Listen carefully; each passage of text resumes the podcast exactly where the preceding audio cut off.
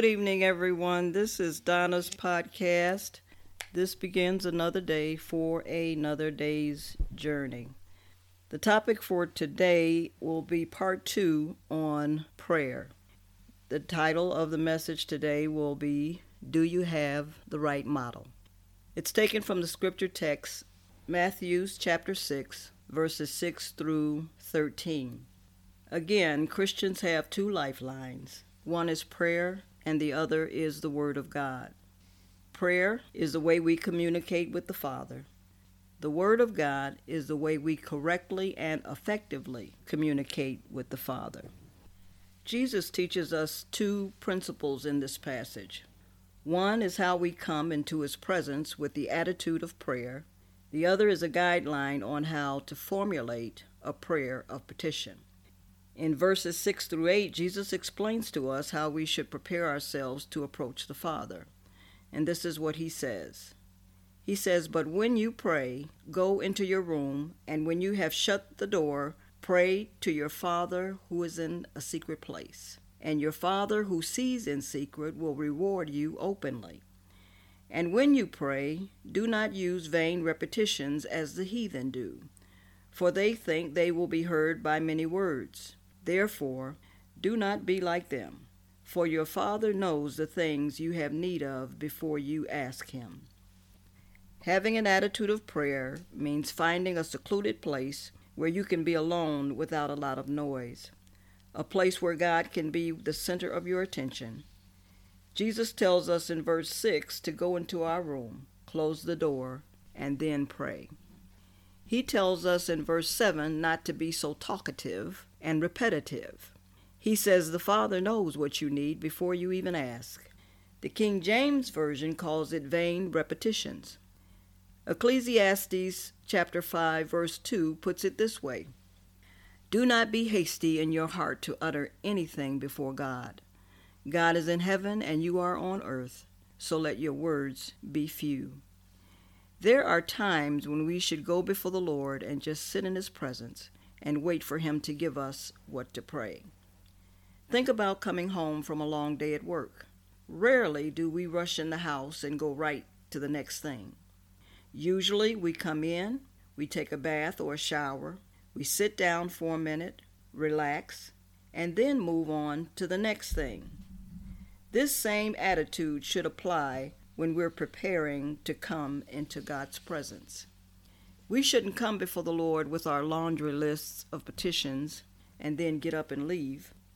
We should come into our quiet place, settle our mind, focus on Him and His goodness, and then begin to pray. Beginning with Matthew's chapter 6, verse 9, Jesus tells his disciples, This is how you should pray. Our Father in heaven, hallowed be your name, your kingdom come your will be done, on earth as it is in heaven. Give us this day our daily bread, and forgive us our debts as we forgive our debtors. And lead us not into temptation, but deliver us from the evil one. For yours is the kingdom, and the power, and the glory, forever. Amen.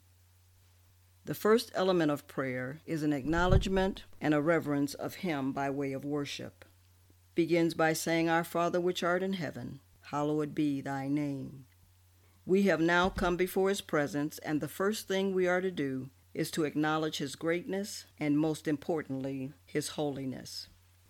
Here is what the Word of God declares in Revelations chapter 4 Holy, holy, holy is the Lord God Almighty, who was and is and is to come. You are worthy, our Lord and God, to receive glory and honor and power for you created all things, and by your will they were created and have their being. The next element speaks to the desire for God's kingdom. It says, Thy kingdom come. We are to always anticipate His future kingdom to come. The present kingdom that we know as a child of God is living in His will and in His purpose. It is our responsibility to share the good news of the present and future kingdom with others. We are very much participants in this present kingdom. The next element speaks to the accomplishment of God's will. thy will be done in earth as it is in heaven. The Father has a plan and a purpose that He established in heaven long before us. Yet He wants His will to be accomplished today on earth as it is being accomplished in heaven, fully and willingly through His people. There's a passage in Matthew chapter 18, verse 18, that tells us that whatever we bind on earth will be bound in heaven or already has been and whatever we loose on earth will be or already has been loosed in heaven. So when we're praying for God's will to be done on earth as it is in heaven, we're praying that His will also be done through us. This element of prayer is a petition of our daily sustenance, and that is, Give us this day our daily bread. We're simply praying for the necessities of life simply our daily provisions. The next request is regarding our spiritual needs, and it says this And forgive us our trespasses or our debts, as we forgive those who trespass against us. We're asking the Lord to forgive us of our many offenses and to help us to forgive those who have offended us. An example of this is found in Matthew's chapter 18. Peter asked Jesus how many times should he forgive his brother? Jesus' response was 70 times 7. Jesus gives us a detailed answer by way of a parable. He talks about a servant who owed a great debt and couldn't pay it. That servant's master ordered his whole family to be sold to repay the debt.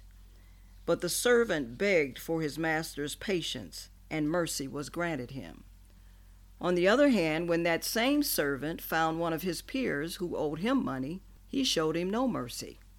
When their master found out about it, he called him a wicked servant, and he turned him over to be tortured until his debt was paid. Jesus concludes by saying, This is how my heavenly Father will treat each one of you unless you forgive your brother from your heart. It's easy to say, I forgive you. It's another matter altogether when you forgive from the heart. The next element of prayer speaks to our spiritual needs. And lead us not into temptation, but deliver us from evil, or the evil one. This prayer is referring to many temptations that we face on a daily basis the temptation to lie, the temptation to steal, to falsely accuse, and gossip, as well as other things. There is always the temptation to sin. We must constantly ask the Lord to help us to stand against the devil and say no to sin. Jesus told Peter that Satan desires to have you, but I have prayed that your faith fails not. 1 Peter 5 and 8 tells us to be self controlled and alert. Your enemy, the devil, prowls around like a roaring lion looking for someone to devour. Resist him, the word says, standing firm in the faith, and the God of all grace, who called you to his eternal glory in Christ, after you have suffered a little while, will himself restore you and make you strong, firm, and steadfast. So it behooves us to ask the Lord to deliver us from the evil one. Then we have the next element, which says, For thine is the kingdom, and the power, and the glory forever.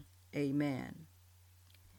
It is only fitting and proper for us to end our prayers by thanking and praising God for who He is and for all that He has done for us and for all that He's going to do through us. As you can see, broken into parts, this model prayer is not necessarily a prayer that we pray verbatim. It's a prayer with the elements we need to show us what our prayers should include. We should acknowledge His presence, Pray for his kingdom to come and pray that his will be accomplished in earth as well as in our lives, just as he planned and foreordained it in heaven.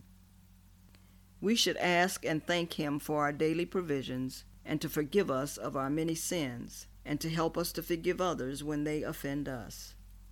Our prayers should consist of asking God to help us to say no to the temptation to sin so that we won't be found continually sinning against Him.